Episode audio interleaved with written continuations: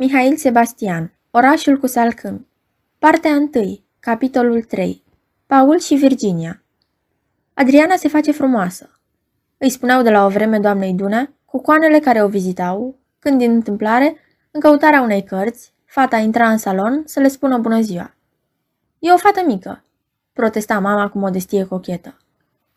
Iar Adriana, preocupată de cartea pe care venise să o caute, ca și cum n-ar fi auzit ce se spunea despre ea, ieșea din odaie cu un aer de exagerată absență, ne uitând niciodată, bineînțeles, să se oprească în prag și să surâdă vag ca unei amintiri.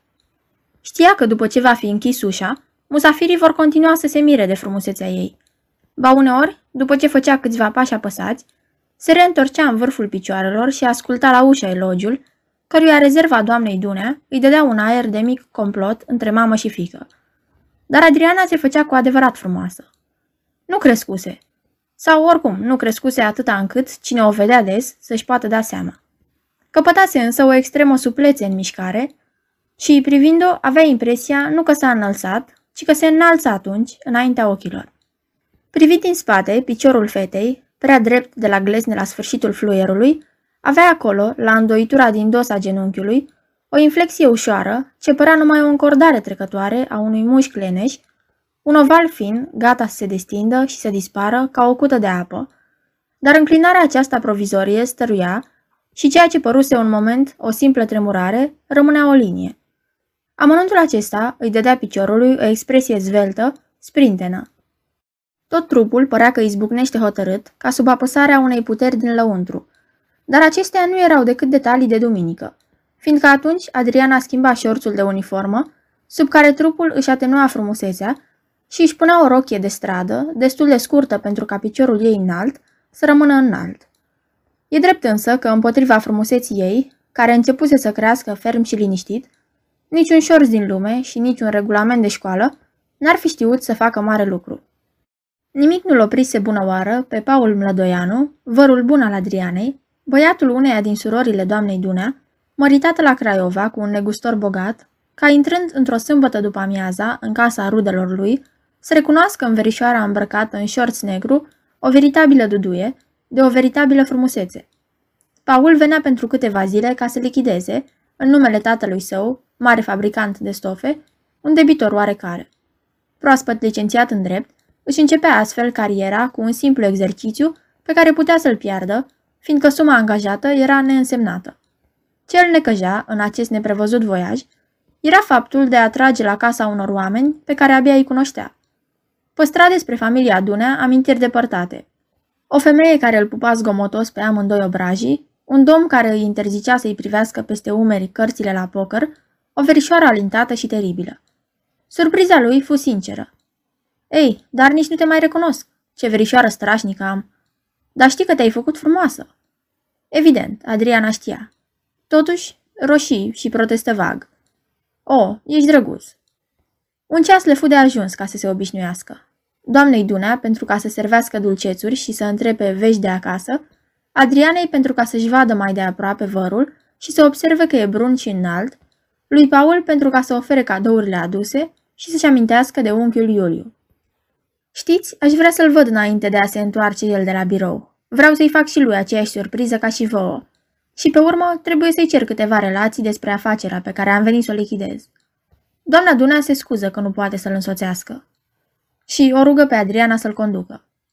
Pe stradă, fata fu vorbăreață. Era un fel de panică în graba cu care povestea la întâmplare o mie de nimicuri, dădea explicații necerute, răspundea întrebărilor nespuse. Câteva vreme, Paul merse calm, fără să o asculte, îl dispunea vocea ei emoționată. Își privea verișoara cum se agită, cum gesticulează, cum zâmbește și, cu un gest simplu, îi luă brațul ca să o țină cu minte lângă el. Adriana, care pentru moment roșise și se intimidase într-atâta încât avu nevoie să se înnece pentru a explica brusca ei tăcere, se obișnui repede cu acest fel de a merge și îl găsi normal. Vorbeau acum amândoi, antrenați de mers, râzând zgomotos când se întâmpla să-și descopere simpatii de cinematograf comune, supărându-se amabil când nu se înțelegeau. Nu un singur trecător își va fi spus în ziua aceea, oprindu-se în urma lor, că se vede fata lui Iuliu Dunea se logodește. Seara mai ales, după cină, când tinerii se arătară tot la braț, în centru, urmați la câțiva pași de părinții fetei. Plimbarea trebuia să aibă ceva solemn în acea seară de sâmbătă, căci între mesele de consumație rânduite pe trotuare, până spre mijlocul drumului, orașul își desfășura mondanitatea, pasiunile și istoriile discrete. Adriana știa că sâmbătă seara și centrul răspândea mai ușor un eveniment decât ceaiul societății de cultură și patronaj, mai ușor decât bătaia de flori de la zece mai, decât serata liceului. De aceea, înainte de a pleca de acasă, se privise lung în oglindă, potrivindu-și pentru a zecea oară cutele rochiei roze, cu fundă mare de catifea neagră pe spate, și de aceea, în ultima privire pe care și-o aruncase din ușă, cuprinzându-se toată în cadrul oglinzii din salon, avusese un surâs vag de melancolie și orgoliu. Lângă Paul, la brațul lui, era liniștită, când, din depărtare, zări întâiile lumini ale centrului, când, apropiindu-se, prinse vag o frântură din cântecul orchestrei și din rumoarea scăzută a plimbării, ea își îndreptă din instinct umerii, încetini pasul și se ascunse absentă sub borul gamenului. Trecu printre mese, gravă și preocupată, lăsându-se ușor pe brațul cavalerului ei și aruncând deasupra tuturora o privire indefinită ce părea să se îndrepte departe spre vii. Veneau de acolo o adiere umedă de apă și plantă, un zgomot depărtat în care se putea distinge, după imaginație, uruitul unei căruțe, șuierul unei sirene de vapor sau foșnetul total, nedistinct, al valurilor și al trestiei. Adriana se hotărâ pentru ultima impresie, închise ochii și îi șopti vărului ei cu un glas de confidență. "E frumos! E frumos!" observă la rândul lui Paul, scurt. Abia atunci, reîntoarsă parcă dintr-o invizibilă depărtare și cu mișcarea grăbită pe care o au oamenii când îi surprinzi visând și îi întorci la realitățile mărunte ale vieții, ea își propti scaunul, se rezemă de spetează, plimbă o privire circulară asupra pieței, schimbă cu răceală câteva saluturi și într-un sfârșit se așeză. Părea indiferentă, era mulțumită. Fusese văzută tocmai de cine trebuia. Lucreția o privise de la o masă depărtată, cu ochii ei mici și vineți, iar mai de aproape, într-un grup familiar. Elvira se oprise de câteva ori din vorbă și se uitase ca din întâmplare spre ea, reluând imediat discuția, ca și cum nici n-ar fi văzut-o. Dar Adriana cunoștea acest fel de a vedea ca din întâmplare. Luni, toată clasa va muri de curiozitate să afle cine a fost tânărul înalt și brun de lângă ea.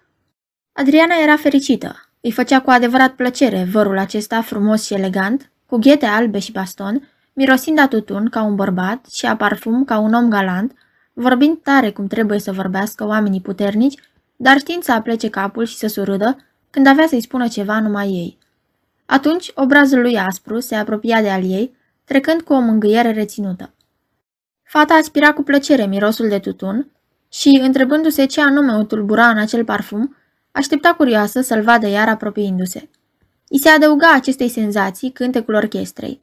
O romanță nouă atât de tristă, încât în toată piața centrului se făcuse deodată tăcere și nu se mai auzea decât zgomotul fisticului spart și, acoperindu-l, melodia aceea legănată. Adriana închise ochii pentru ca să șteargă din față imaginea meselor cu țapi, scrumiere și alune și reținu în singurătatea ei de o clipă numai tremurul viorii și nedefinita înfiorare a obrazului bărbătesc de lângă ea. Reveria îi fu întreruptă de apropierea Ceciliei Coteanu și a părinților ei. Veneau de la o conferință și se opriseră să salute familia Dunea și să povestească scandalul ce se petrecuse acolo. Nici de astă dată, povestea domnul Coteanu, liceenii nu se astâmpăraseră și nu-l lăsaseră pe conferențiar să termine ca lumea. Au râs, au aplaudat când nu trebuia și au bătut din picioare. "E un scandal. Marțea trecută am prăpădit degeaba banii pentru Hamlet, că n-am auzit nimic din cauza lor. Astă seară n-am înțeles un cuvânt, ca lumea, din tot ce a spus doctorul Porovici. E un scandal." După plecarea familiei Coteanu, doamna Dunea o certă pe Adriana pentru răceala cu care răspunsese salutului Ceciliei. "Nu i-ai spus nicio vorbă măcar. Înainte îți era cea mai bună prietenă și acum..." "Nu mă înțelege. Și nici dumneata nu mă înțelegi," spuse tristă Adriana, gata să se întoarcă spre Paul, care, desigur, știa ce înseamnă a nu fi înțeles, când deodată zări grupul liceenilor, dând colțul și trecând pe trotuarul de peste drum, unul după altul. Știa numele tuturor, dar nu-i cunoștea pe fiecare în parte. Erau aceiași băieți pe care îi văzuse într-o zi, salutând-o în fața liceului pe Margareta. Făcură în tăcere ocolul grădinii din față și se pregăteau să-l înceapă din nou, când, de la o masă alăturată, Elisabeta Donciu, cea mai bogată fată din D, făcu un semn unuia dintre ei, care, după ce ezită puțin, se despărți de grup, trecu drumul și, cu șapca în mână, se apropie de masă. Adriana bănui că este Gelu, că știa că el și Elisabeta sunt oarecum rude. Cei doi vorbeau în șoapte, uitându-se din când în când către grupul rămas pe trotuar. Elisabeta Donciu auzise ceea ce puțin mai înainte povestise domnul Coteanu și îi cerea, se vede, lui Gelu, care și el fusese la conferință, lămuriri despre cele întâmplate, căci acesta, după ce îi spusese încet mai multe lucruri, încheie ceva mai tare. Te asigur că a fost conferința unui imbecil. Adriana băgă de seamă că ascultase cu prea mare atenție convorbirea lor și îi funecaz. Avea alături de ea un bărbat frumos, elegant și brun și își pierdea vremea trăgând cu ochiul spre un licean blond, slab și urât, care mâine se va lăuda poate că a fost fixat de ea. Ridică de aceea din umeri, cu o mișcare indignată, ce voia să spună că nu e chip să nu auzi când cineva are prostul gust de a vorbi prea tare și se întoarse decisă spre Paul. Îl regăsi visător, ascultând aceeași melodie tristă, pe care orchestra o reluase de astă dată în surdină. Adriana își rezemă discret fruntea în palmă, își legănă capul în ritmul lent al cântecului și redeveni melancolică. Iar după ce romanța se sfârși, după ce amândoi tăcură câteva clipe, ea îl întrebă. Cunoști cântecul? Răspunsul întârzie. Paul încercă să-și aducă aminte, sau, repetând în gând vorbele titlului, se întrista odată mai mult de înțelesul lor, căci, după o scurtă tăcere, fără a întoarce capul spre Adriana, privind departe spre orizontul pe care o lună oportună prindea să-l lumineze, șopti iar, despărțind silabele. Da, ne randepa Leon Fu. Adriana ghici o mărturisire în acest răspuns, sau oricum o durere, și, bănuind în cuvintele cântecului o mustrare ce se adresa intenționat unei umbre iubite, dacă nu chiar ei, îl privi înțelegătoare și plecă încet capul. Târziu, când luminile începură să se stingă și, când în grupuri rare, lumea se răspândi spre domicilii, lăsând în urmă doar grupul misterios al liceenilor rămași să termine ultimul ocol al grădinii, Adriana și Paul, precedați de perechea greoaie a soților Dunea, se depărtară cu pasul ezitând, el petrecându-și mâna sub talia ei și fredonând cântecul, ea fericită, fără să știe bine de ce. Acasă, Adriana trebuia să cedeze patul ei musafirului. Ea avea să doarmă pe o dormeză, într-un antret care despărțea dormitorul părinților de dormitorul ei. Se dezbrăcă repede, nerăbdătoare să se găsească odată în așternut și să viseze. Îi plăcea de la o vreme patul.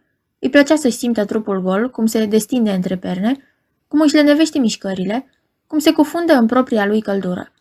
Se silea să nu adoarmă. Mai mult decât amețeala somnului, îi plăcea această legănare nesigură în care își simțea corpul cum ar fi simțit un corp ce, în același timp, ar fi fost al ei și ar fi fost al altcuiva. Trecea ușor un picior deasupra celuilalt, îl ridica puțin, îl apropia din nou, înfiorată de acest joc întrerupt, pe care numai târziu somnul îl oprea. Adriana era o fată harnică și doamna Dunea o mamă vigilentă. De aceea, dimineața când se îmbrăca, grăbită ca să plece la școală, ea nu putea să întârzie în fața oglinzii ca să-și măsoare trupul și să se mire de schimbările ce se adăugau ca peste noapte. La culcare însă, când oboseala zilei făcea jocul acesta mai puțin conștient și împiedica să se nască oarecare obiecții morale, care altfel ar fi supărat-o, Adriana lua cunoștință de ea și, într-un fel de surdă identificare cu cele mai intime celule de viață, simțea cum crește. Mâna se plimba mirată pe sân și cuprindea rotunjimi noi, nuanțate. Tot ce Adriana simțea că rămăsese băiețesc în ea era pântecele, subt, drept și încordat.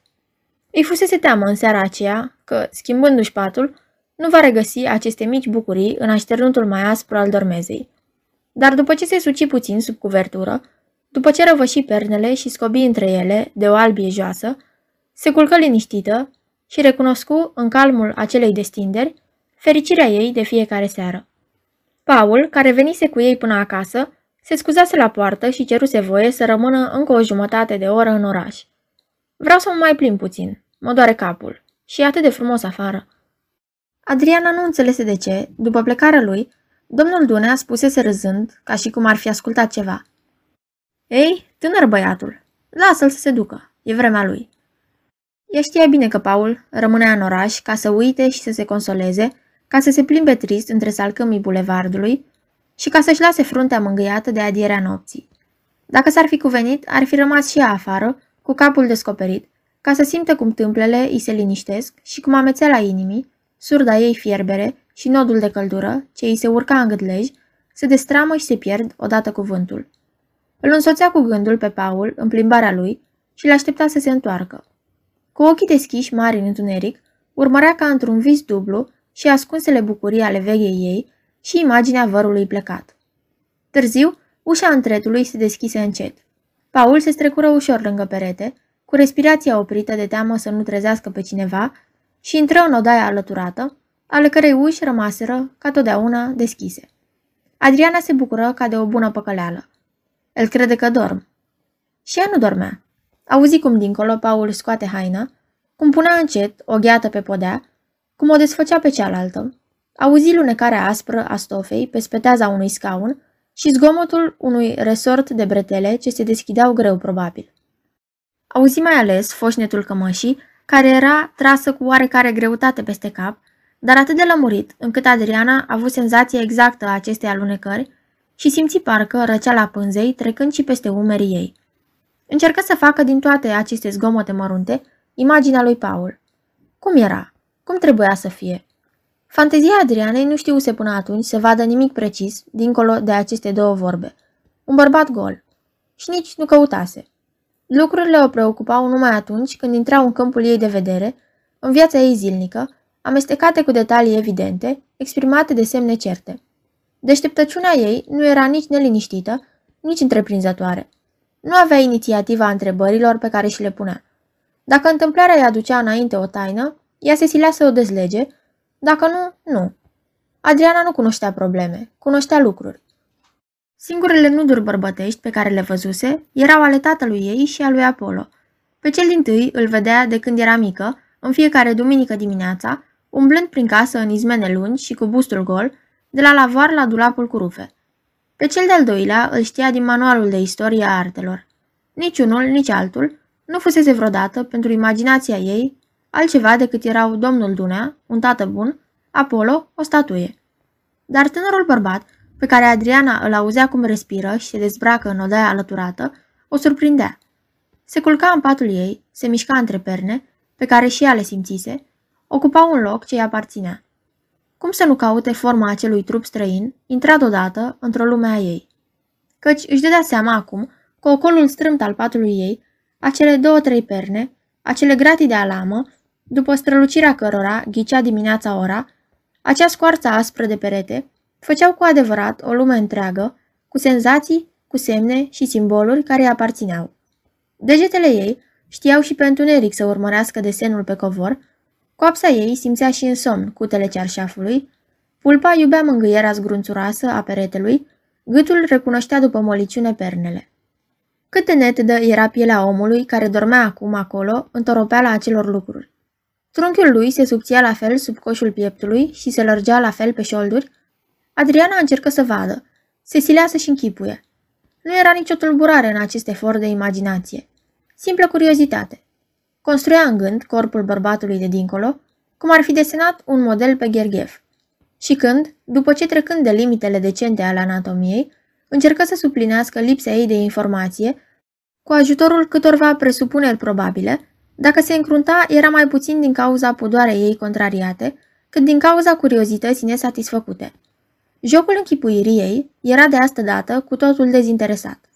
Adriana avea la ora aceea, în pat, aceeași expresie de dezolare pe care ziua o avea când trebuia să dezlege o problemă în fața caietului de aritmetică. O cută scurtă se adâncea între sprâncene. Între aceste presupuneri abstracte, Adriana a fost surprinsă de amintirea parfumului pe care îl respirase lângă Paul. A avut aceeași plăcere curioasă, simți că aceeași tărie pe care nu o poate defini îi dilată din nou nările, îi umple gura și îi adâncește respirația. Ghici între gustul aspru al tutunului și nuanța acidă a unei colonii proaste, un miros animat de sudoare bărbătească. De cum izbuti să afle ce anume lucru era străin în această aromă, se adânci pasionată în căutarea ei, își ascunse capul în perne și o gustă încet, prelung, cu întreruperi scurte ce îi măreau plăcerea, cu întârzieri voluntare și ocolite. Deschise brațele și, o clipă mai târziu, sfârși în somn gestul început. A doua zi dimineața, Paul, care se trezise târziu, o găsi pe Adriana în curte, scriind într-un caiet de școală ceva.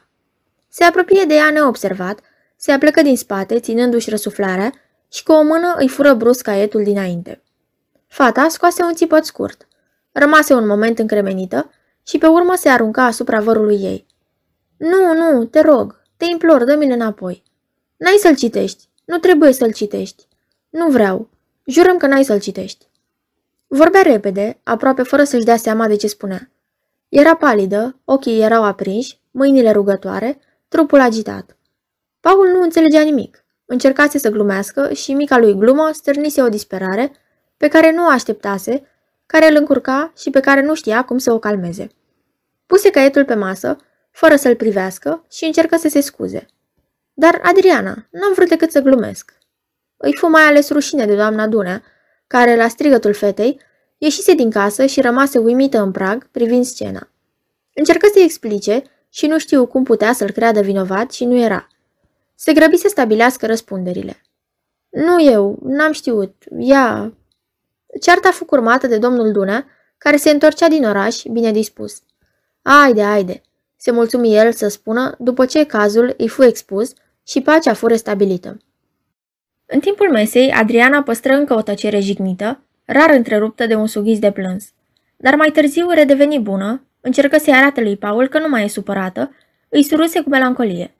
Ceea ce îi dădu acestuia dreptul de a reveni glumeț și a-i cere o sărutare. Cererea fusese dezinteresată. Era o tachinare de familie, un joc de averii pe care el îl juca distrându-se fără intenții.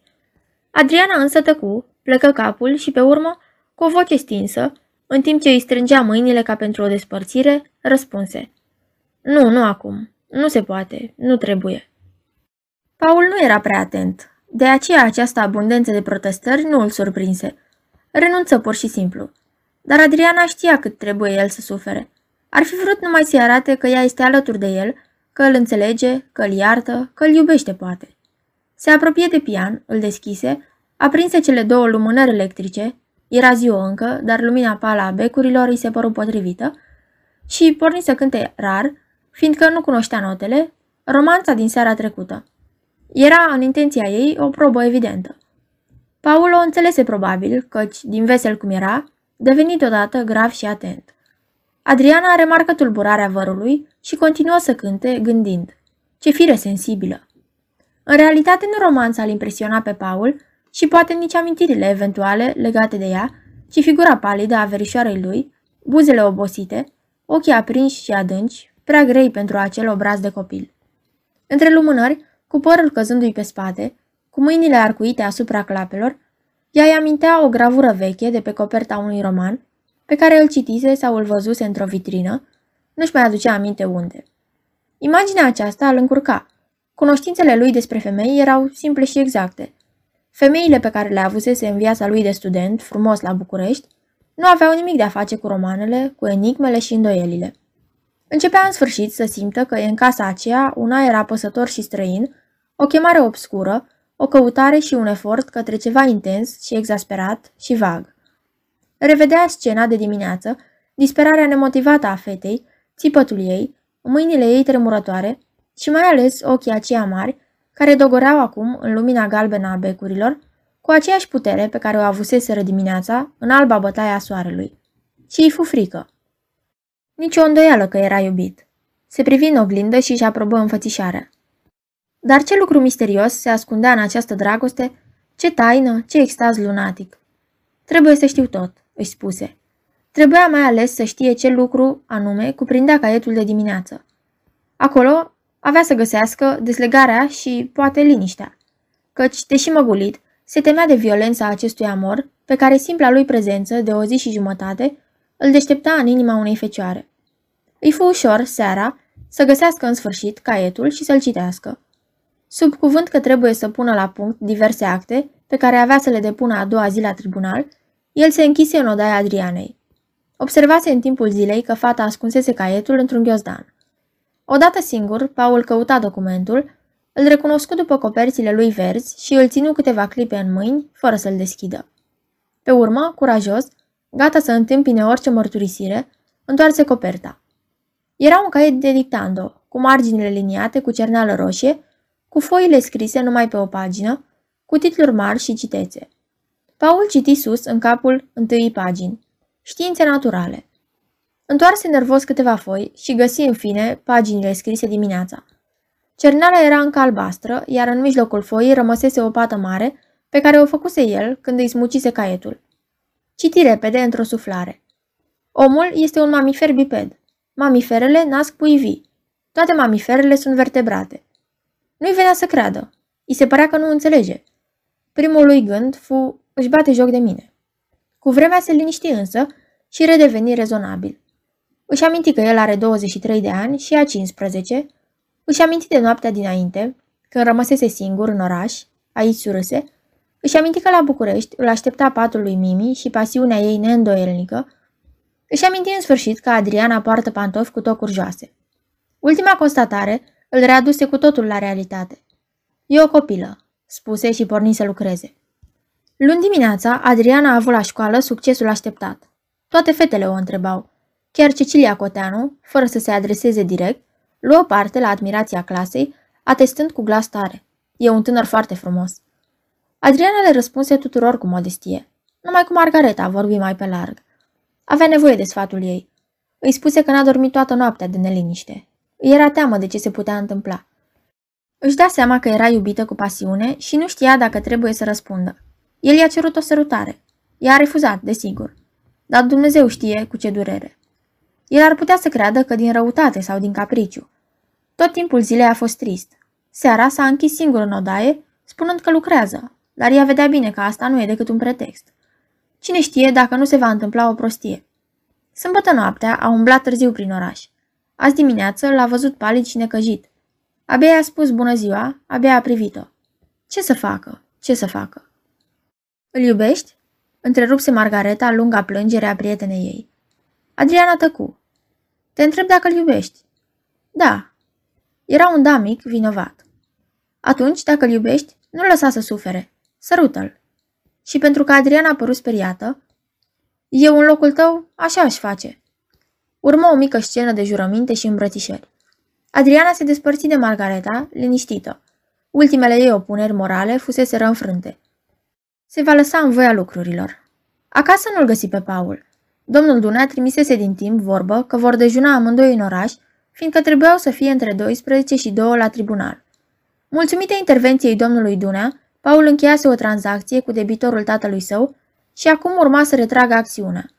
Adriana l-aștepta cu oboseala calmă, care urmează unei mari tensiuni. Când îl văzu pe fereastră, venind dinspre capul străzii, nici nu se osteni să-i facă semn. Îl privea cum înaintează și sufletul ei creștea ca un peisaj de cinematograf când obiectivul se apropie. Paul era fericit. Prima lui cauză reușise. La telefon, tatăl lui, căruia îi comunicase rezultatul, îi spusese textual: Dragă Paul, sunt mândru de tine. Doamna Dunea, ascultând istorisirea acestora, lăcrima. Adriana tăcea cu seriozitate. Așteptă să rămână singură cu el, se apropie, îi puse o mână pe umăr și îl privi lung. Și eu sunt mândră de tine. Sărută-mă. Paul, pe care cele din seara trecută îl liniștiseră cu totul, luă vorbele ei drept o glumă și, vesel cum era, o strânse tare în brațe, făcură doi-trei pași de dans, fredonând un foxtrot și pe urmă o sărută. Simți cum mâinile fetei alunecă de pe umerii lui și cad. Răsuflarea ei adâncă îi mângâie obrazul lui aspru ca un abur depărtat. Când ridică privirea, băgă de seamă că ține în mâini un trup inert. Fața Adrianei era palidă, buzele umede păstrau un surâs nesigur, ochii întredeschiși căutau ceva dincolo de el. O aruncă brusc ca pe un obiect, așa cum arunci o lampă care ia foc în mâinile tale. Era o mișcare brutală, instinctivă. Nici el, nici Adriana nu-și dădu seama. Se găsiră unul în fața altuia, străini. Peste două ceasuri, Paul era în tren. Dimineața spusese că va rămâne până spre sfârșitul săptămânii, ca să se odihnească. Acum găsise repede un pretext oarecare, idiot, neverosimil, Își strânse lucrurile și își luă un rămas bun sumar. În urma lui, Adriana rămase frântă. Mai avut puterea să-i scrie câteva rânduri Margaretei și să îi le trimeată. Biletul era semnat. A ta nenorocită prietenă, Adriana. Pe urmă se așeză la fereastră. Se însera. Pe stradă treceau rar oameni pe care nu-i cunoștea. Un ofițer, un domn cu umbrelă. De departe se auzea strigătul unui iaurgiu. În curte, doamna Dunea îi spunea servitoarei să ia jumătate kilogram, dar să-l guste dacă nu e acru. Aceasta este o înregistrare Cărțiaudio punct e u. Această înregistrare este citită cu respectarea legislației în vigoare pentru Cărțiaudio punct e u. Copierea, repostarea, multiplicarea, vânzarea, închirierea și sau difuzarea publică a acestei înregistrări, fără acordul scris al Cărțiaudio punct e u, constituie infracțiune și se pedepsește conform legilor în vigoare. Pentru noutăți, vă invit să vizitați site-ul w w w punct cărțiaudio punct e u și să ne susțineți cu un like, subscribe și follow pe canalul de YouTube Cărți Audio. Vă rugăm să îi susțineți prin donații pe naratorii voluntari ai acestui canal și site. Vă mulțumim și vă dorim audiție plăcută în continuare!